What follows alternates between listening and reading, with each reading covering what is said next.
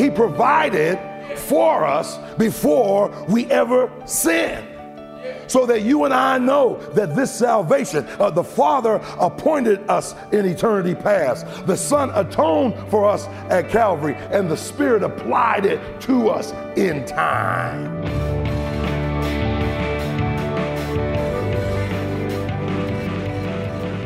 You're listening to Treasured Truth with Pastor and author James Ford Jr., Senior Pastor of the Christ Bible Church in Chicago. I'm Steve Hiller. Glad that you've joined us today as we continue a message entitled, Have You Said Grace, Grace Yet? We're actually taking a look at Zechariah chapter 4. I know that's a book of the Bible that not many of us spent a lot of time in, but there's some really great truths there that we're pulling out in today's broadcast. As you just heard, Pastor Ford is reminding us today of how the Lord has provided for us before we ever sinned. He knew in His perfect foreknowledge that we would sin and that we would need a Savior.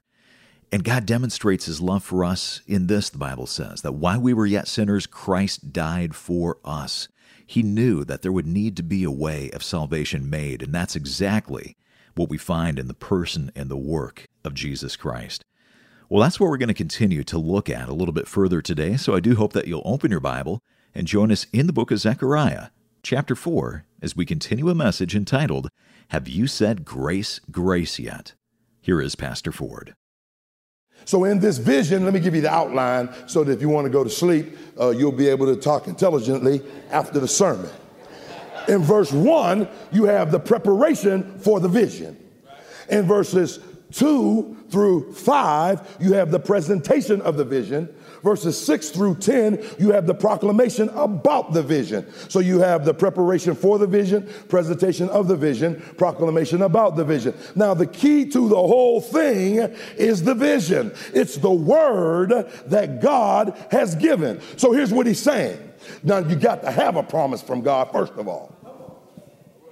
Okay, it's not like I do research. So I've done like maybe uh, in the last month, I did three singles conferences, about two marriage conferences. So I always get information from them because, you know, I don't keep up with everything unless I talk to people about what's going on. And so I was asking them, what are some of the phenomena?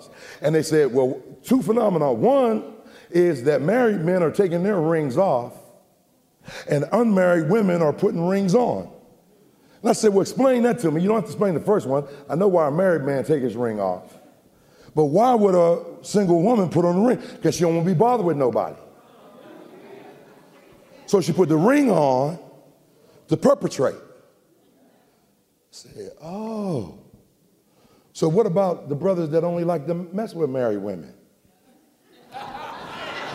anyway, I just asked a question.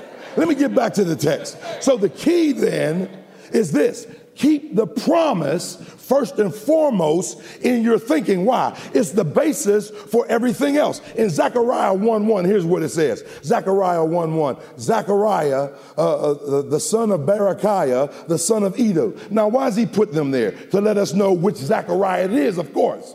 But names have meaning in Scripture. So, what does Zacharias mean? Zechariah means the Lord remembers. What does Berechiah mean? The Lord blesses. And what does Iddo mean? At the appropriate time. So, get this.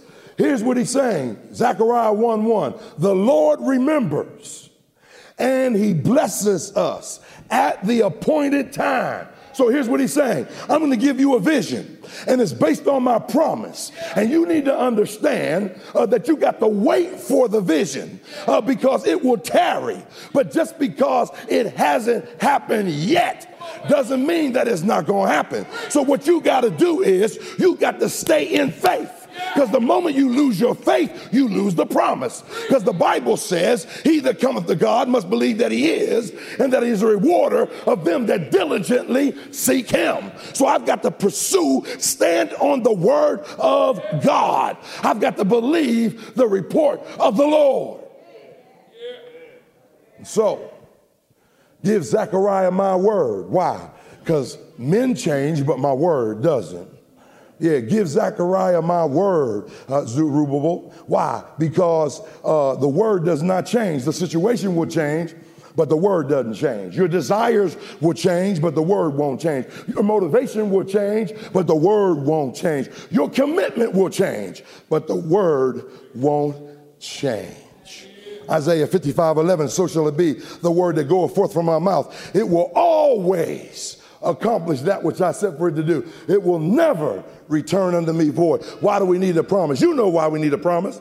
Because a promise changes our aptitude, which then changes our attitude, which then changes our altitude. So a promise changes everything. How many times have I told you this? See a sister who's got a promise. She get an engagement ring on her finger. You know what she does? If she believes it, first thing she does is takes herself off the market. Somebody try to step to her, speak to the hand my soul don't understand. Right. She she's acting like she's in a committed relationship, but it's just a promise. Come on, Pastor. Come on. And sad to say, there are some of you who know that sometime that ring don't mean a thing. Okay, all right, but I'm gonna, I'm gonna let that alone. But you get my idea. You took yourself off the market. Hey, help me out. Even their praise changed, right? How's the praise change? Come on, help me out. Praise the Lord. Yeah, everything changes. So, so let me ask you a question. How many believe the word of God? How many has God given a promise of something? Then why are you letting your situation tell you it's not going to come true? Why are you living by your situation and not by the revelation that you have? So he's saying you need this promise, and this promise is what's going to sustain you. So hold to the promise. You know what I love about the Word of God? The Word of God does not have an expiration date. The grass withers and the flower fades, but the Word of our God endures forever. Oh, man. Yeah, this is contemporary right here. You can believe this right here. Yeah. And so he says, listen, what shall be can cancel out what is. You know what he's telling them? When I give you a promise, it's like putting something in the layaway. Oh, everybody gonna act like, what's that? What's that? What's that? You already know. We talked about that when we did Hebrews 12. Uh, the substance of things hoped for. Put it in the layaway. It's yours. It's there. It's guaranteed. As a matter of fact, uh, verses four through seven of our text, he guarantees it. Uh, the angel tells uh, uh, Zerubbabel, uh, Zechariah, I mean Zerubbabel, he says, listen, it's going to happen. There will be a fulfillment. I guarantee it. God is giving us his word and he guarantees, here's what he's saying. You do what you're supposed to do and God will do what you can't do. Ephesians 3:20. Now unto him who's able to do exceedingly abundantly above all that you could ask or think according to the mighty working power is already in us. It's time to grab the promise and get busy. Why? Because it's for an appointed time. Now, let me do this real quick. I want to show you something. Here's what I want to show you. What's he saying to him? It's already done. Why? Because God said it. Now, come on, somebody help the preacher this time. What are the four things God cannot do? God cannot lie. God cannot die. God cannot try. And God cannot deny himself. Can't do those things. And so, what's he saying? God ain't lying to you. What do he need to lie to you for? There's an appointed time. So then, what God does is He provides what's necessary before it's needed. Okay, I'm gonna show you something. Show you a couple things. I'm gonna save that. I, I, I, did one, but I'm gonna save it for, for, for last. I'm gonna close with it instead. Now turn to Genesis real quick. Just, just turn to Genesis. I'm gonna just show you something. Genesis chapter 1. There's creation of the earth. And here's what it says Let's start in verse 9. And God said, Let the waters under the heaven be gathered together under one place, and let the dry land appear. And it was so. And God called the dry land earth, And the gathering together of the waters called he seas, and God said it was good. The words translated in my King James Bible, gathered together, is just one word in the Hebrew. Guess what it means? It means I D D O. That is to bring something together early so it can be used at a later time. What is God doing? What are these seas gathered together for? The flood. God is preparing the punishment before the sin is ever committed. But then let me show you the good news Genesis 2 4. These are the generations of heaven and the earth when they were created in the day that the Lord God had made the earth. This is the first time that the word Yahweh is used in Scripture. Now, we know that Elohim is God's name in, give me one word, starts with C, creation. We know that Yahweh is God's name, it begins with C, in covenant. So it is his name in redemption. Now, here's my question Why does he tell us about redemption in chapter 2 when there's not sin until chapter 3. You know why? Because salvation was not an afterthought, it was a forethought. Yeah, he provided for us before we ever sinned so that you and I know that this salvation, uh, the Father appointed us in eternity past. The Son atoned for us at Calvary, and the Spirit applied it to us in time so that in eternity he planned it. In the Old Testament, he promised it. In the Gospels, he paid for it. In the epistles, he proclaimed it. In the heavens, he's processing it. The day you believed it, he provided it. In Revelation, he'll perfect it. And when he rose, he proved it.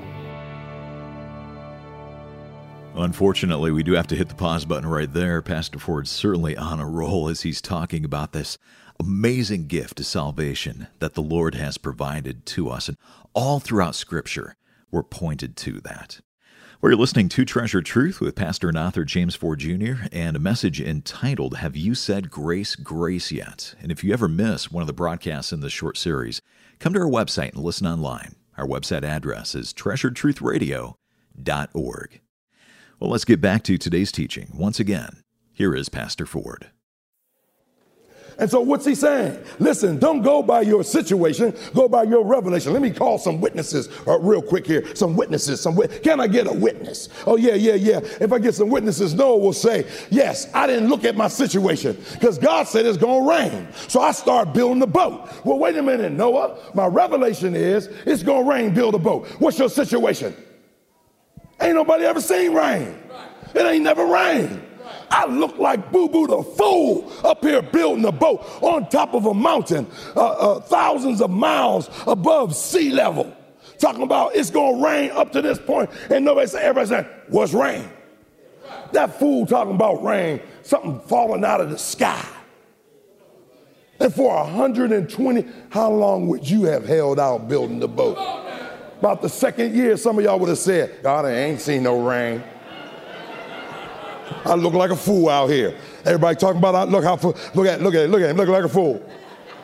But you think about it. Now remember, who remembers this? How many times did God tell him? Once. He told him one time. It lasted 120 years. How many times has God got to tell you something? So then every day they're saying, fool. And you know what he's saying? Look at them fools. I'm telling them, he's a tangible, visible witness. I believe God's word. And so I'm going to keep on doing what God told me to do, even though I don't see what God said I will see. Come on, Dave, you don't see it. You better step out. You better go. You better do it. They're going to tell you it's wrong. You shouldn't do it. Man, step out. If God said go, go. That's what he said. Man, I got me a little amener. Hey, don't shut that boy up. And tell him to be quiet. Let him go ahead and say amen. Yeah, I can go down a long list, but I'm just going to leave it alone. God, what's my revelation? It's going to rain, build a boat. What's my situation? What is rain? God, Abraham, that's your land. Wait a minute. How's my land?